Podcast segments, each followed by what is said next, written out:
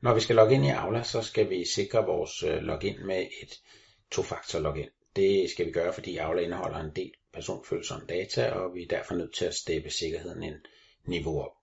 Det kan man gøre på forskellige vis. Det kan man enten gøre ved hjælp af en app til telefonen, som er klart den smarteste måde, eller også ved hjælp af en fysisk nøglebrik, som også er vist på billedet her. I denne video vil jeg vise jer, hvordan man logger ind med den fysiske nøglebrik. Starter med at gå på aula.dk, og så klikker man på andre login-muligheder kun for medarbejdere. Så trykker man på kommunal IDP, og hernede skal man så vælge sin kommune. Så der vælger jeg Københavns Kommune og trykker på OK. Så kommer jeg til en side her, hvor jeg skal skrive mit brugernavn, snabelag,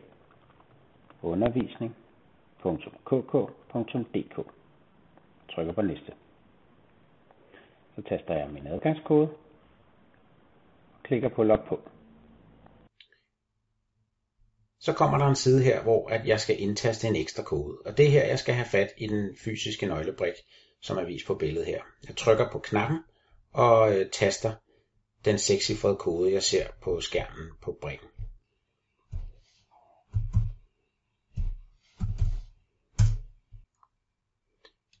Så får jeg et billede her, hvor, der, hvor jeg bliver spurgt, om jeg vil forblive logget på, og det trykker jeg nej til. Og så er jeg logget ind i Aula.